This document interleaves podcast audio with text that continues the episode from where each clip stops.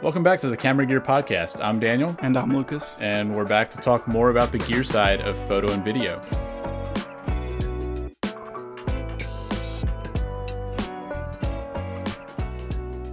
Our first topic today is about audio, and the question is what do you use to record audio and how do you like it? I mean, that's a really good question. Uh, I guess I like audio. I mean, we're recording a podcast, and some would argue that this is an audio medium, and so uh, audio 10 out of 10. Yes, That's how I'd rate it. absolutely. Done. Next topic. Anything else? Any other questions? No, it's. I, I think I put this one in the show notes, and I was. I'm mostly curious to talk about you know maybe some of the different mics that we've used, and you know we do we do video, we do audio, and you know sometimes it's it's you know oh I gotta just we're just gonna throw a lav in there make it easy, and other times you know you gotta have like the crispest version, and you know other times maybe you're just gonna ADR it in post. I'm gonna kick it back to you though. I mean, talk to me about some of the different mics you've used, and you know maybe different audio setups that you've implemented for you know either video or, or you know just audio recording, catching maybe like sound bites for for you know B-roll or whatever. Sure. Yeah. So, I mean, I guess first I want to say I think audio is really important, and I think that it's maybe easy for us to kind of phone it in and I need to get this thing. I'm just going to throw a mic on real quick and do it. But I kind of think that you know you've got lighting and you've got audio, and I a lot of times think that's more important than what you're capturing with the camera if you're doing video. Oh, for sure. I mean, if you're putting something together, like script or story, your your visuals, all your camera stuff, uh, your lighting, and then sound. And sound is this huge component, and just doing the sound design of creating your ambiance and all your background noises, and it's like if you do sound design perfectly, then it's no one notices.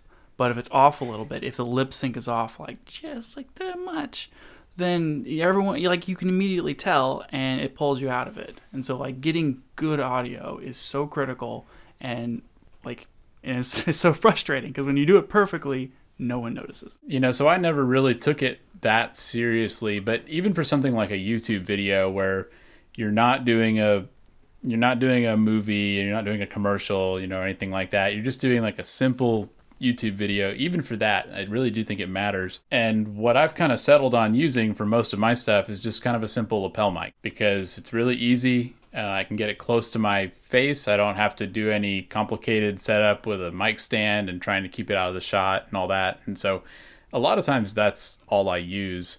And I also wanted to say, I think that, you know, really one of the most important things in audio is just getting the mic close to you. Mm-hmm. Anything you're doing, no matter what kind of mic you have, if you get it close to you, it's going to sound better.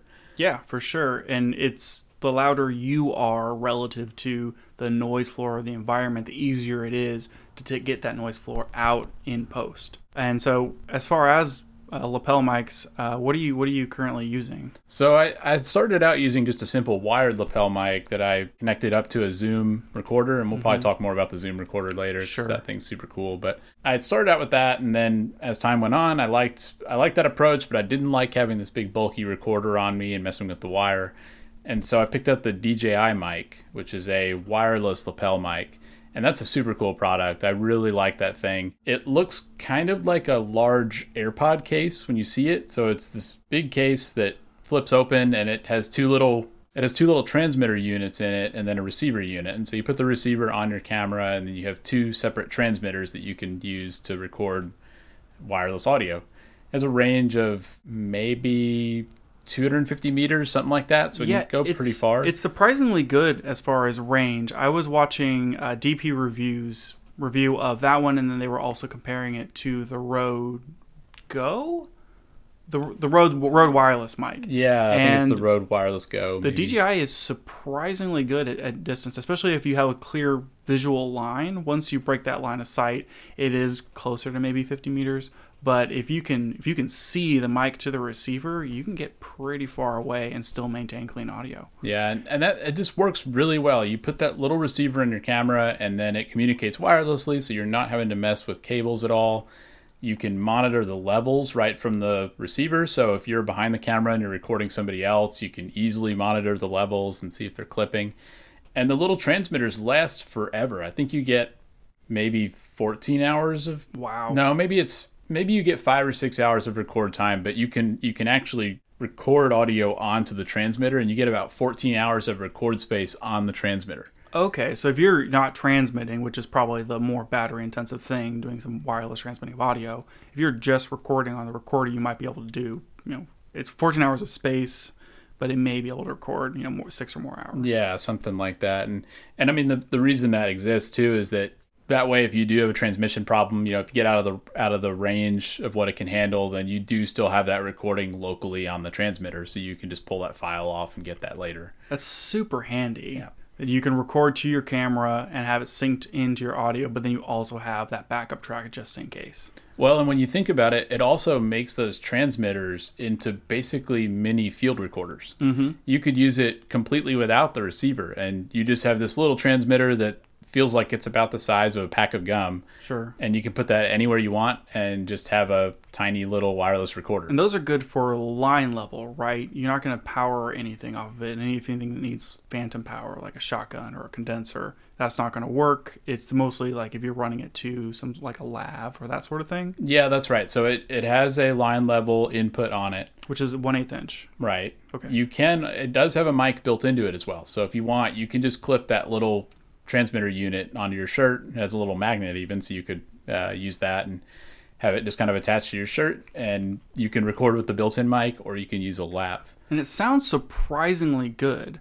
I'm always a little down on lavs and maybe even things like this, like those the DJI mic, just because they do sound a little small and a little tinny, and they don't quite have the same like reverb or body that uh, like a larger diaphragm type microphone might have, or you know aren't maybe as pointed as something like a shotgun. But for if you're doing any interview work or you're doing any field field work, those those things are great. Or like you said for YouTube, where I mean you need the audio to be 80% as good as it can be, and really maybe that last 20% doesn't super matter.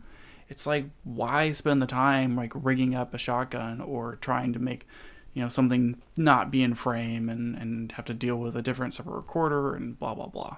Yeah, it can solve a lot of problems. And I mean, like I said, you want to have the mic as close to you as possible. And one nice thing about lavs is that it makes it really easy to do that. And you don't have to care about the environment at all. I've recorded some stuff inside my house, which has tile floors. And what I've noticed is that if I'm in a situation where I don't want to take the time to treat the room with sound blankets or something like that, mm-hmm. if I try to use most normal microphones, I get a ton of echo around the house because Right. unless the mic is very close to my face, then it's picking up a lot of echoes around the room and that sort of thing. What I've noticed is that with the lav, that's less likely to happen because it's so close to my mouth that the sound of my voice overpowers everything else and I can get rid of a lot of that echo in post pretty easily. I really like it as just kind of a default, simple option that doesn't require any setup and it's going to work decently well in most situations and it's just really easy to use. Man, you're really selling me on that thing. Yeah. I have used the lav for a few YouTube things, and I've always run the lav to the H4n, the Zoom handy recorders, which those things are fantastic. I don't like at this point. I don't know how how I would do anything without it.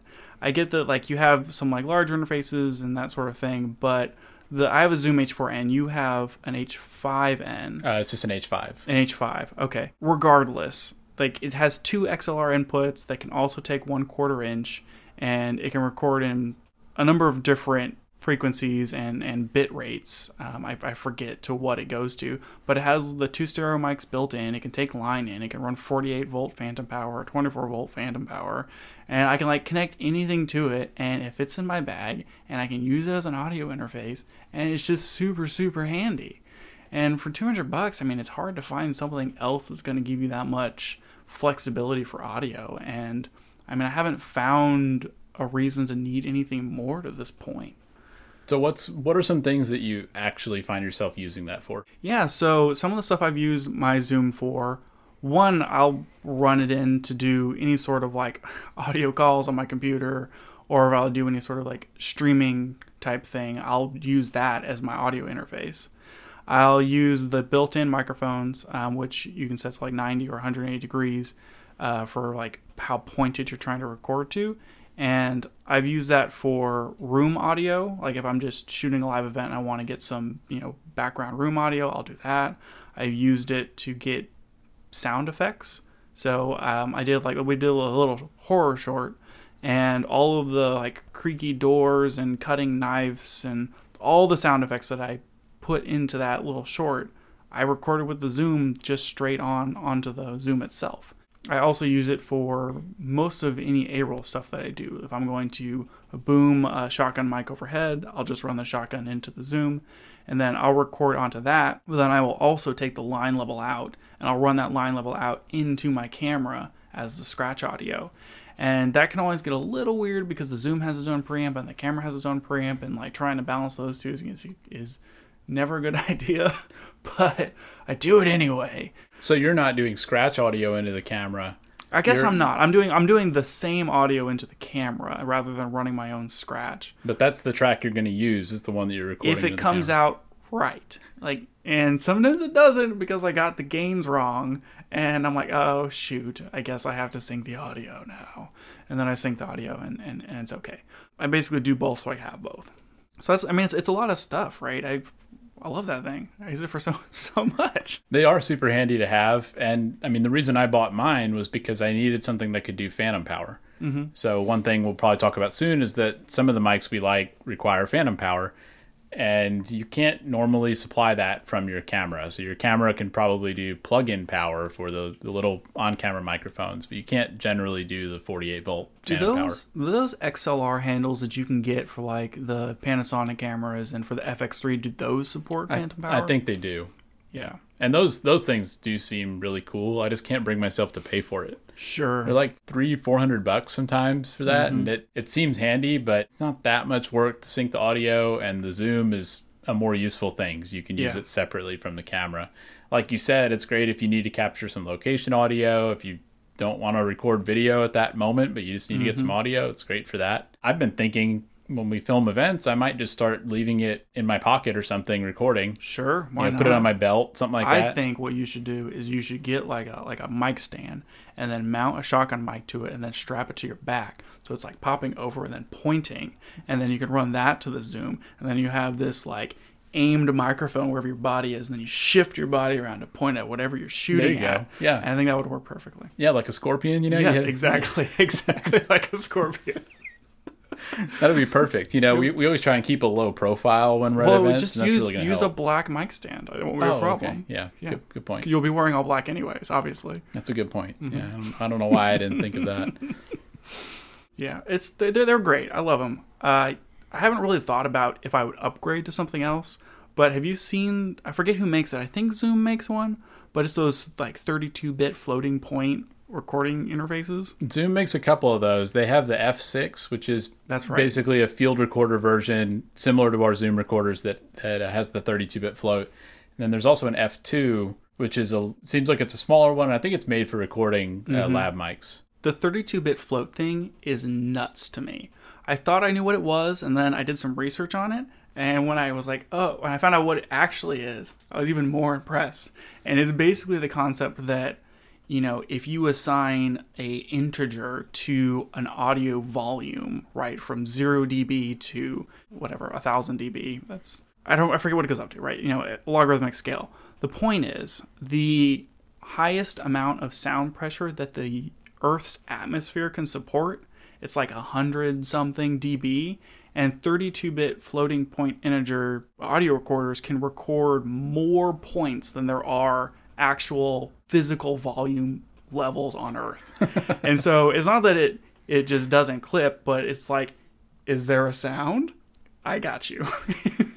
and so it's just like you can set like the dual gain thing, which is really cool. But at the end of the day, like if you have a 32 bit thing, like you're not gonna miss the audio unless you're in space.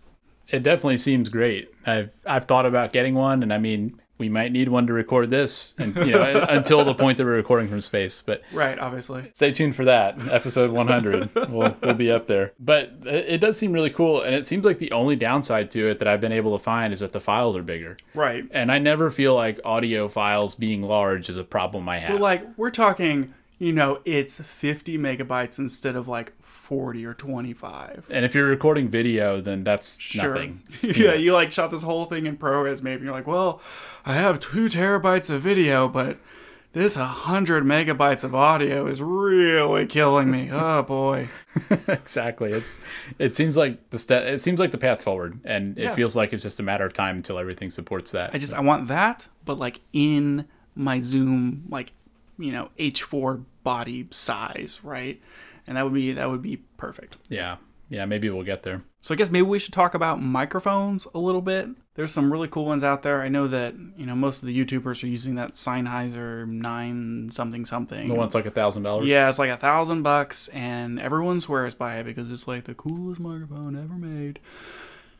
And I just don't want to buy one, even though, like, no matter how many times I say, you know, you gotta have really good audio. Well, we were just talking about how you dropped your microphone four feet onto the onto a hard floor, so maybe you shouldn't buy one. That's also a very good point. Uh, frequently throwing microphones on the floor. so I have an Audio Technica AT875R, which was maybe like $185 when I bought it, maybe 150 now. And you know, I did a bunch of research, watched a bunch of videos, listened to a lot of audio samples, and I feel like as far as shotgun mics go, it's like you get up to about like 200 bucks and then you jump to like the five or six hundred dollar microphones, and then maybe you jump again to like the thousand dollar microphones. And obviously, the more expensive you get, like diminishing returns. And to me, the mic that I have, that Audio Technica, is like right on the edge of this is pretty comparable to maybe even like a five hundred dollar shotgun, but you're paying substantially less, and it's like right at the absolute top end of that lower price bracket, which is kind of why I bought it and I've been I've been pretty happy with it. The noise floor could be lower, it could be more sensitive. The comparable Rode mic, which is still you know a couple hundred bucks more, is better. But I've been really happy with with Audio Technica. So what do you find yourself using that for? It's all you know voice stuff, right? It's it's talking type audio. That's what I'm using it for. Coming up, you know, next week we're shooting some A roll for an interview, and I really would like to set that up over and point it in to get you know my main audio for the interview, and then maybe we'll do a backup on on the DJI Lav, mm-hmm. and that way you have both just in case. But I like using it for that you know A roll type person talking application. How do you normally position it when you do that? Do you do it over the top of the head or like down below the frame? What what do I've find done best? I've done both, but it's the same thing with the lav. The trick is like you have to get it as close to the thing that you're recording without getting into frame. Yeah, the the shotgun's nice because it's a pretty directional microphone. Un- unlike some others that you know would pick up sound in all directions, you can kind of point it where you want it. But mm-hmm. I know I've found when I've used them that there's still no substitute for getting close. I mean, Right. even though it's directional, you still want that thing just as close as you can possibly get it to whatever, whatever you're recording. And shotguns are great for that sort of thing. For like you're just outside of frame, you can't have the microphone like directly in front of the person or whatever you're recording because you're recording video. And so shotguns are really great for that. I mean, that's what they use for you know for movie sets and that sort of thing. But I still think that like you know the best shotgun isn't going to be quite as comparable to like the best condenser mic. And I really like condensers mics for that, you know, because they're they're warmer and they have more body to them, and they're a better microphone. But you're you're never going to use that for any sort of video application. Yeah, it's it's not gonna it's definitely not gonna work for like a run and gun type mm-hmm. thing. And most of the time when you record stuff, you don't want the microphone in the shot. I mean, some people do the style where they have the microphone. You know, you see people like streamers and stuff. You know, they had the Yeah. microphone there, but most of the time you don't want that. so- Sure. I guess that say for like movies, they may use condenser mics if they're going to ADR it, which is like a super interesting process that I'm recently obsessed with because I think I was listening to I think it was I watched a YouTube video about it, but where they talk about the process of how they like take you know a five second or ten second snip of a line and then they like put it on repeat and they put it in the actor's head uh, headphones and then they listen to themselves on repeat until they can get a cadence and it's almost like they're singing a song back to themselves where they say the line in the same inflection and the same cadence because they're hearing it in their ears but they do it after the fact I feel like I would go crazy doing that. yeah, because you have to do it like 10 times, and it's absolutely nuts. Well, and think about how long that takes after. You know, Oh, once, yeah. once you record, once you record it, your job has just started. It's like really expensive. The specific video that I watched on YouTube, they were like this whole video was ADR'd. And then they like went through the process of how they did it. I'm like, I would never want to do this. I'm like, you should do it. You should do it on your next video. Not happening. Ain't nobody got time for that. Absolutely not.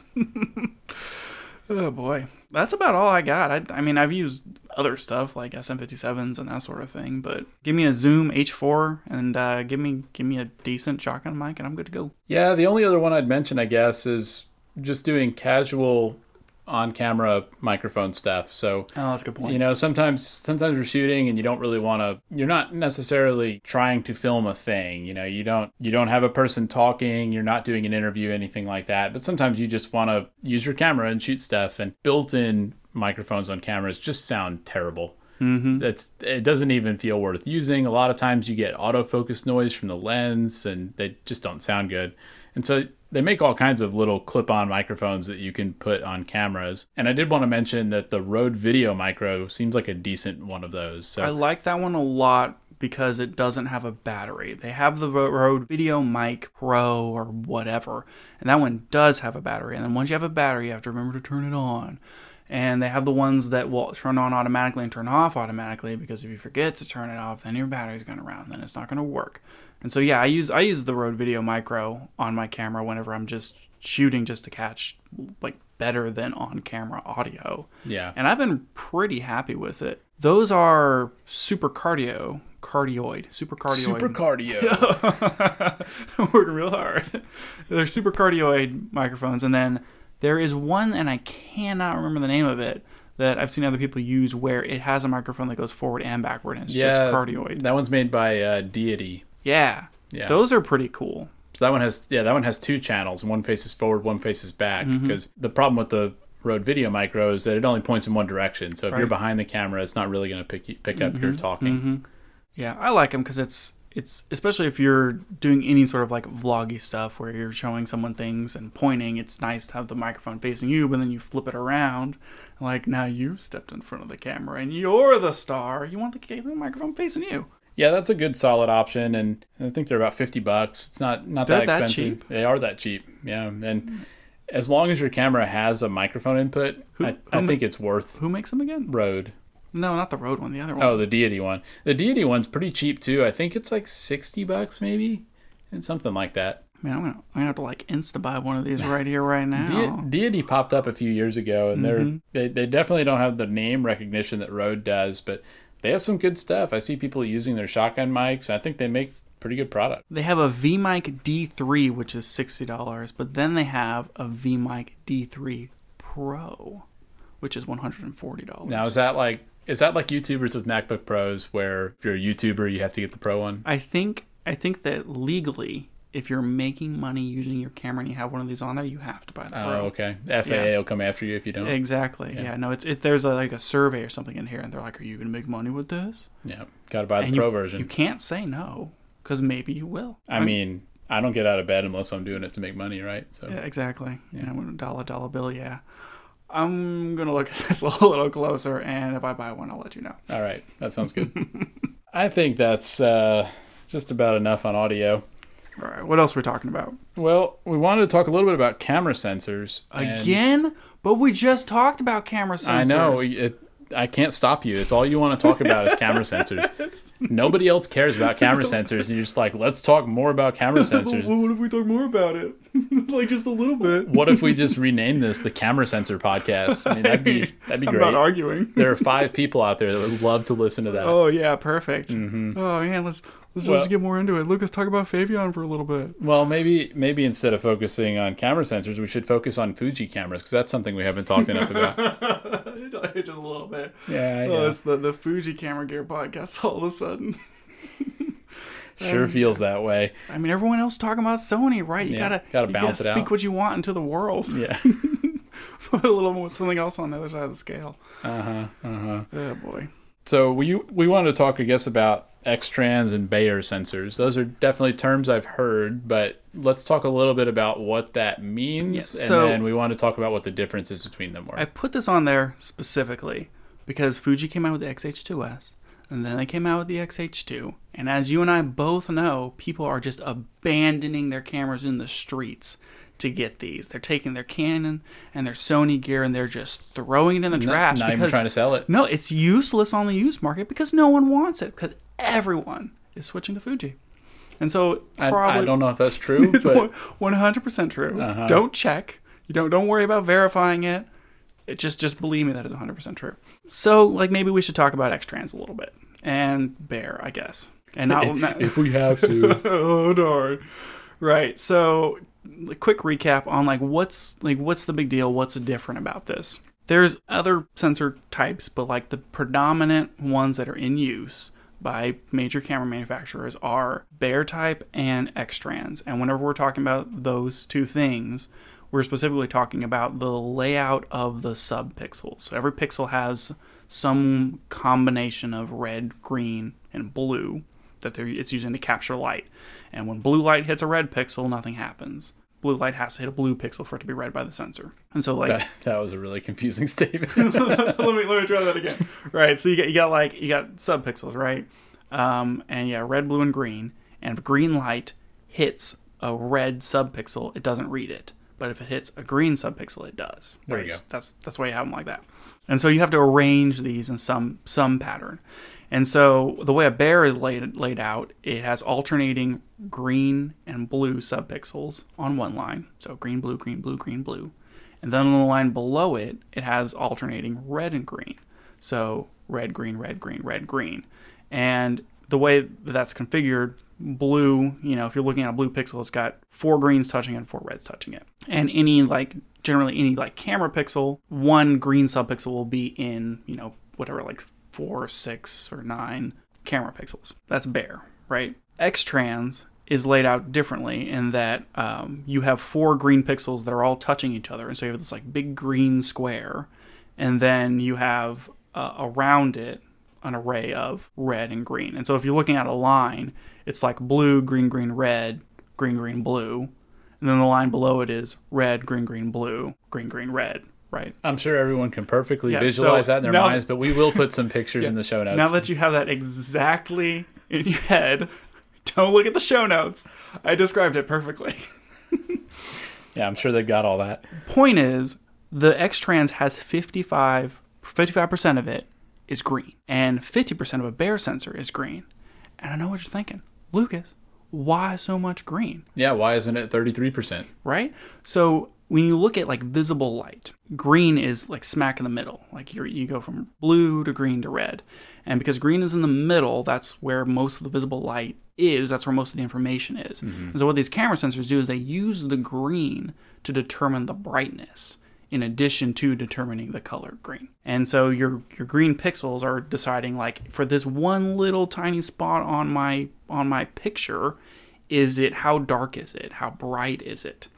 And so for X-trans, because you have more green, then your micro contrast between pixels, like how bright is this pixel compared to how bright is this pixel, is better or more refined than compared to a Bayer sensor because it has less green, so less light data. And Fuji claims, which obviously 100% true, uh, they claim that by having that better micro contrast, you have a more perceived resolution.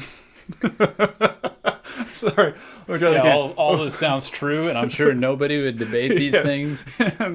Nobody's gonna disagree with me. Let me let me say it with a straight face. You have more of a perceived resolution at the same megapixel, and so Fuji says, "Look, look at these pictures. They are sharper than your pictures at the same megapixel resolution because X-trans because we have more green." The other thing with X-trans, and the way Fuji puts it, is that the arrangement of the pixels is more random, which is not. It's it's a specific pattern. but because because it's quote unquote random, the way that uh, grain appears, right? Whenever you boost that ISO up, you get a lot of noise, you know, because because whatever reasons you get more noise, and that noise is just you know data that's not representing pixel for pixel or whatever. And so the noise from an X-trans sensor, because it's more quote unquote random, it looks more film like. you, can't, you uh-huh. can't really hear the huge quotation marks that I'm creating. But this is like this is the argument is Fuji's like it looks more filmy because of the randomization, quote unquote, of the layout of the sensor versus Bayer, where the noise looks very uniform. And you hear this a lot from reviewers. I mean, you go watch like any of the XH2S stuff, they'll talk about how the noise performance and blah, blah, blah. And that even at higher ISOs, they prefer the noise out of the Fuji cameras, and it's because it's it's a little more random and it looks a little a little nicer. So those are two like pretty great advantages to X-Trans. Does the increase in randomness that you mentioned also affect Moire? Is that know if I'm saying that right. Absolutely, yeah, yeah, for sure. It it definitely affects moire. So moire is what happens when a light when a light comes in and hits hits a set of pixels. Say you you shine a red light, or like uh you have a stream of red light that hits a Bayer sensor or an X-trans sensor. It doesn't matter. If that light crosses like a blue pixel and some green pixels and then a red pixel, the camera has to decide what color it is. Like it hit a red, but before it hit that red, whenever it hit the green, was it still red or was it a different color? So they have to do this demosaicing thing where it decides what color is what color and then creates the image. And whenever you have really fine patterns, it can be very hard for the camera to determine that. And so then you get these like blotches of color.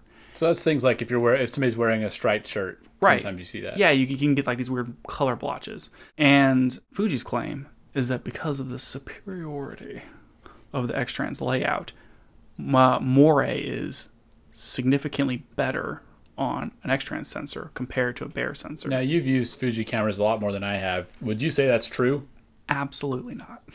it is a total BS. and when you look at, you know, a lot of examples, it is highly dependent upon the pattern. Because if you have if you have a certain pattern that, you know, matches up poorly with X-Trans, it's going to be worse on X-Trans versus Bayer. It just depends on what you're shooting. So it isn't really better on one than the other, but it is the reason that when the XT1 came out, Fuji was like, we don't have to put an anti-aliasing filter on this because the Moire is so much better on X-Trans. And so when you compare it to these 16 megapixel Bayer cameras that have to have anti-aliasing filters, then our camera is just sharper. And so they're like, look at this. We don't have anti-aliasing filters and we have better micro contrast and buzzword, buzzword, buzzword, X-Trans. and just a real re- quick recap on anti-aliasing filters. What that does is it essentially blurs the blurs the light a little bit so that it hits more pixels. Aliasing and, and moire is, is a big problem on Bayer sensors of lower resolution. Mm. If you're shooting on Bayer that's like under 13 or 16 megapixels, mm-hmm. you're going to get way more moire than if you're shooting something with 40 megapixels. And so this whole the whole argument about like doing an anti-aliasing filters and is X-Trans better at anti-aliasing, blah blah blah blah blah. All that doesn't really matter anymore was because of at least higher resolution full frame Bayer camera sensors. So it sounds like you would say that the the noise being less uniform is a tangible benefit that you've seen reviewers point out. Maybe you've seen it yourself too. Yep. But it seems like the other stuff maybe is not as clear. Oh, it's just it's just it's a little markety and it's really hard to test because all these camera makers their demosaicing algorithms are proprietary hmm. because that is like that's their bread and butter. That's what they sell you. Fuji's going to come out and say, "Look, we did the demosaicing thing. We did this film simulation, and I'll look at classic Chrome." And no one else is doing this. No one else can do this. So you can't really get an apples to apples comparison because there's so much else going on. I mean, maybe process. maybe if they made cameras, we could see. Oh, you. Called an iPhone. anyway, Yeah. but like we should talk about like the negatives. Well, yeah, I was gonna. I was gonna ask 'cause, I mean, all this sounds great, and I mean, it makes sense at least. And even if you can't really see those advantages, they at least theoretically make sense. But Mm-hmm. what are the downsides? There's got to be, there's got to be a reason that not everyone does it this way. So the big downsides are demosaicing X-Trans is harder computationally. Even Fuji will tell you that it takes 30% more time, more power computationally in, to demosaic an X-Trans image. And then addition to that, because of the difficulty that there is in, you know, you have these green pixels that are closer together and that are packed differently, you can run into more problems with color determination. So, like if if red light is is cross passing across uh, an X-trans sensor, it could hit a blue and then green, green, and then red. So it could hit four subpixels before it ever hits a red red pixel to know what color it is. And so some of the problem that Fuji has to overcome is if it's like someone's smiling in a picture, how do you tell where the teeth end and the lips start. Hmm. And it's things like that that people have complained in past about like the for original Fuji's like the X-T1 where like you had these waxy skin tones and that sort of thing. Um, and so it can be that can be a problem. Uh, in my experience with like having shot with XT3 thousands, thousands of images, I haven't really had that problem. I haven't really had waxy skin tones, and I haven't really had anything where out there like if something was obviously the wrong color because of bad demosaicing. I think Fuji's basically got it figured out at this point. They've been Yeah. doing it for ten years. Maybe the newer like, cameras are better with that. yeah, and so like maybe not so much a problem, but it does mean like you go to a computational thing, right? So you you know if it's harder to demosaic a Fuji image, does that mean like you're never going to see a high megapixel Fuji camera sensor, or are like is it going to always be compromised whenever it comes to like mm. shooting speeding that sort of mm. thing? It feels like it would, but then at the same time you go and you're like, okay, what cameras right now have like the most you know shots per second in photo, and it's an XH2S or maybe a Z9, but it's probably an XH2S. I'm not biased. and then if you look at APS-C cameras, 40 megapixels, right? That's the highest resolution APS-C camera out there. And so it feels like Fuji is having to, you know, they're pushing the limits to prove that, you know, despite the potential shortcomings of X-Trans, they're making it work. Now, do they use that on the GFX uh, medium format cameras too, or is it just on APS-C? GFX is Bayer. Okay. And the thought behind that is because of that extra computational power. They're trying to read 100 megapixels, and rolling shutter is already a problem on Right, okay. that many lines. And if on top of that you have to read, it would take forever to read an image. Like you just you just can't do it. It's that's why it's so surprising that the 40 megapixel XH2, like, Mm-hmm. and then the the scan speeds on that sensor are like one over one eighty eighth of a second is the the rolling shutter rate, and that's still pretty good Yeah. one more thing, and this this I have seen, and it's kind of a huge pain, uh, is the Lightroom worming thing. Yeah, I was going to ask you what it was like to work with those images and if that was any different. So Capture One works with Fuji, and they have worked their software together with Fuji's you know JPEG image processing and whatever. And when you develop your raw files in Capture One, they're gonna look the best. They're gonna look the closest to the Fuji JPEGs. Whatever secret sauce Fuji is doing to create their JPEGs, if you're shooting a Fuji camera, I would say that like you got to use the JPEGs unless you're just really really into raw processing. But most of the fun and the excitement about using something with like the manual dials and all this stuff is like you're going to shoot the picture and then they got the picture and you don't have to go edit it because you have the film simulations and like their JPEG processing image is just so good. But Lightroom, huh, is built around every camera, right? And so they've really built it towards Bayer sensors. And the noise reduction, which has been optimized for Bayer sensors, is trying to compensate for the worse micro contrast. And so whenever you bring in a photo into Lightroom, by default, is applying a certain amount of noise reduction in order to, you know, do its processing. Now, that's not that's not just raw photos, right? Like that'll happen with JPEGs too. Mm-mm. No, specifically raw Okay. because it's taking the sensor data from the camera and then converting it into a picture. Okay. So all the processing, the demosaic, and everything is happening in Lightroom for the development instead of in the Fuji camera image engine. And so for those raw files in Lightroom, you kind of have to back off the noise reduction, which is a little counterintuitive because usually you want to clean up your images, but you actually need to do it less with the Fuji RAWs in order to avoid this like worming problem. And hmm. basically, what that is is like you pull in any Fuji in- image into Lightroom and you crank that noise reduction up, and then you zoom in to like 800%. Like all the details look wormy. I don't know how else to describe it. It's just hmm. this weird like contrasty painted image effect and it looks really bad.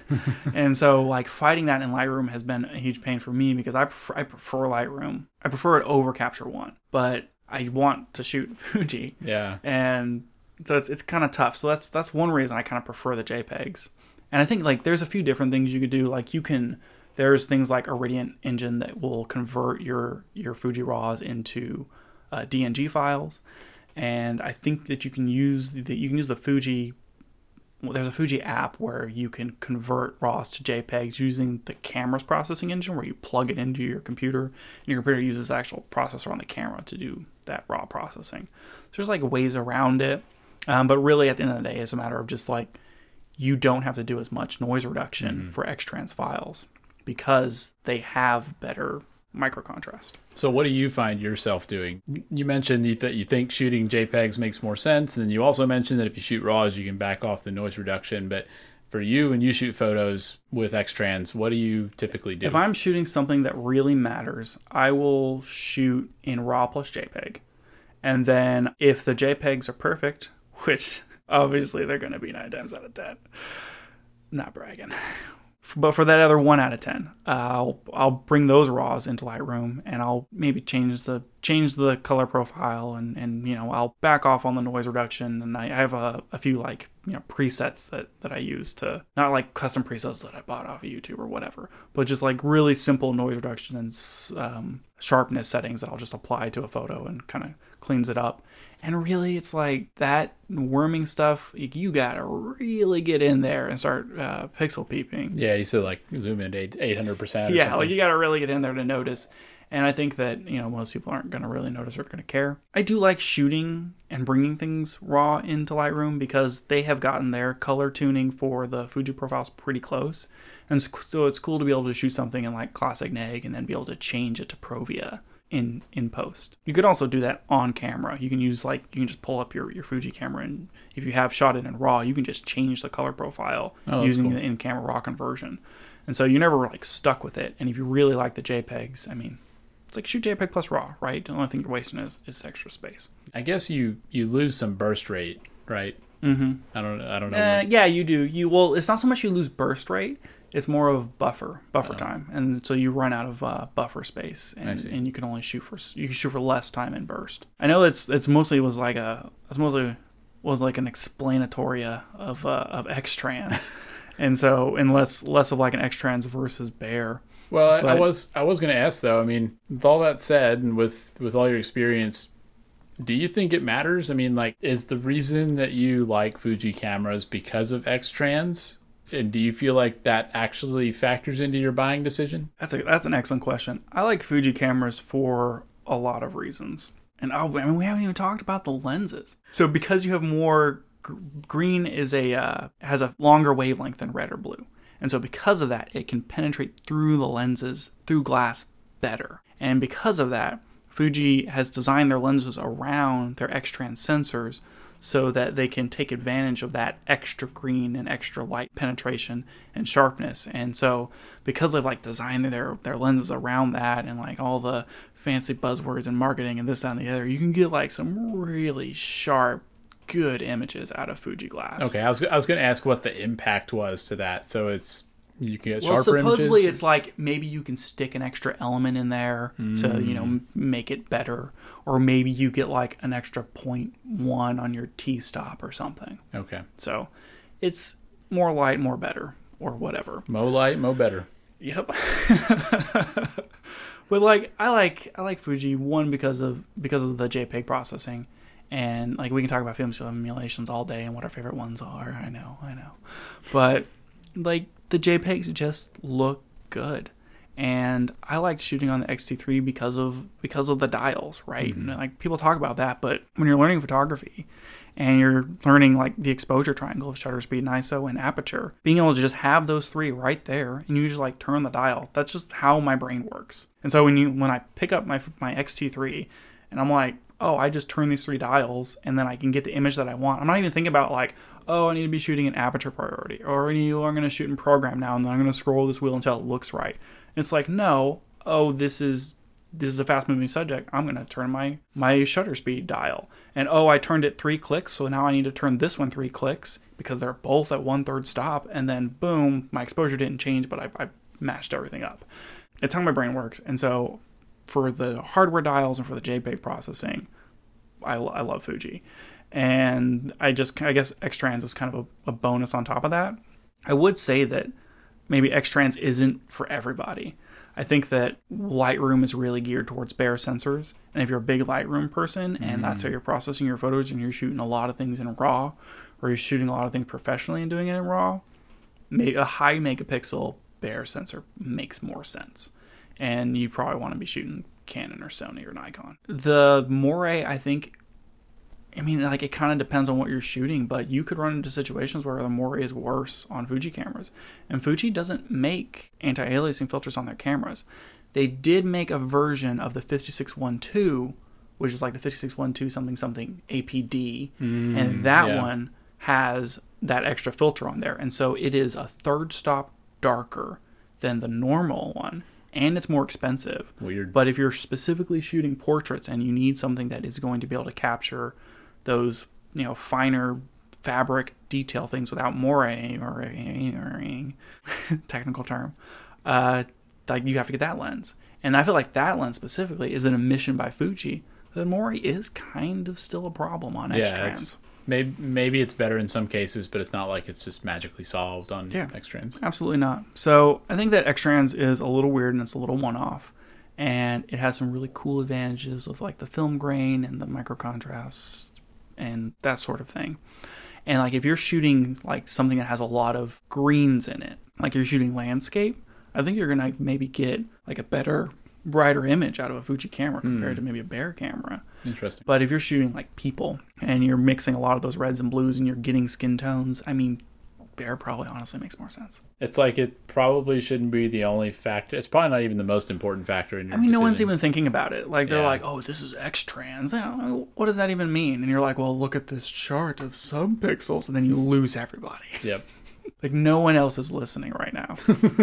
Maybe that's true, but it is interesting to kind of think about how these things work. And even if we're not necessarily buying cameras based on it, Mm-hmm. maybe it helps you understand what you're seeing a little bit better. And there is some tangible, useful stuff in there. Like, I mean, the stuff about processing RAWs in Lightroom, that's yeah, and like it's a it's a lot of money to invest in a new camera system. I mean, like you're buying all these lenses and you're buying these bodies, and maybe you're investing into it long term, and like you know you're gonna have more later.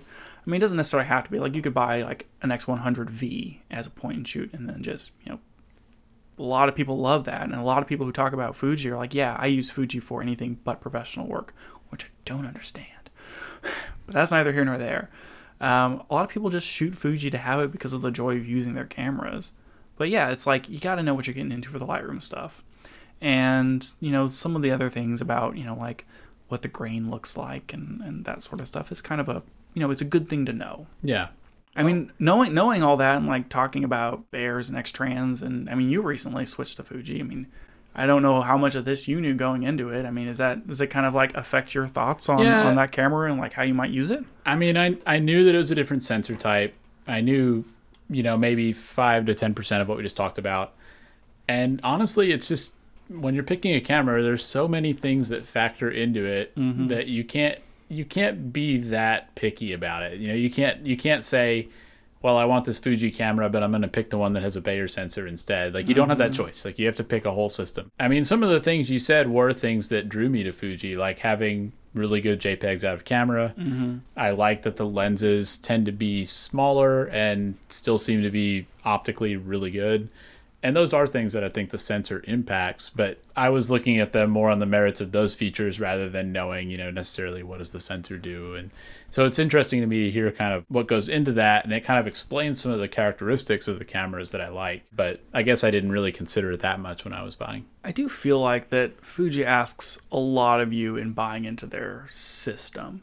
Like you gotta be into you know have to, but like you gotta be into the film simulation thing. And it's like we're doing this whole totally different sensor style and we got these physical controls and we don't make full frame cameras, we only make these small travel size you know APS-C and like they all they have like really great video specs and like I love it, but they're really asking like you to buy into the whole like, you know, Fuji rah rah rah, and it feels like maybe like Canon and Nikon are more like the default, Yeah. and then you have your Sony's, which is your do everything, pack all the features in that they can. I mean, it's definitely not that the cameras are any less capable. I mean, I don't think either of us would have bought a Fuji camera if we felt like it could do less than a Canon or a Nikon, but it is more like there's a workflow that you have to use and there's a there's a way you have to approach using a camera that's a mm-hmm. little bit different. It doesn't necessarily completely change how you use it, but if you're swimming upstream constantly on it, then you're probably doing it wrong. Yeah, for sure. And you got to find the thing that works for you. I always come back to Fuji, despite you know all the things I love about X Trans and all that stuff. It always has felt like the most cost efficient thing for what you get. Like you get the most bang for your buck out of something like an XT4, where you're spending eighteen hundred dollars and you can shoot, you know, whatever 4K 60 and 10 bit internal and blah blah blah. I mean, really, I'm just talking about video stuff. But if you're if you're a photo guy and you're like, I need a 40 megapixel camera or I need a 50 megapixel camera, go get a full frame camera. You're just like APS-C is not is not where you need to Go to get be. an XH2. It's Yeah, 40 It's a really good point. It's a really good point. But it's I don't know, but like if you're really into video stuff and your budget is three thousand bucks or less, it's hard not to go with Fuji. It's uh, there's an argument to be made for that. I'm sure a lot of people would disagree, but I think a lot of people would disagree. I'm I'm, re- I'm really really selling it. I guess.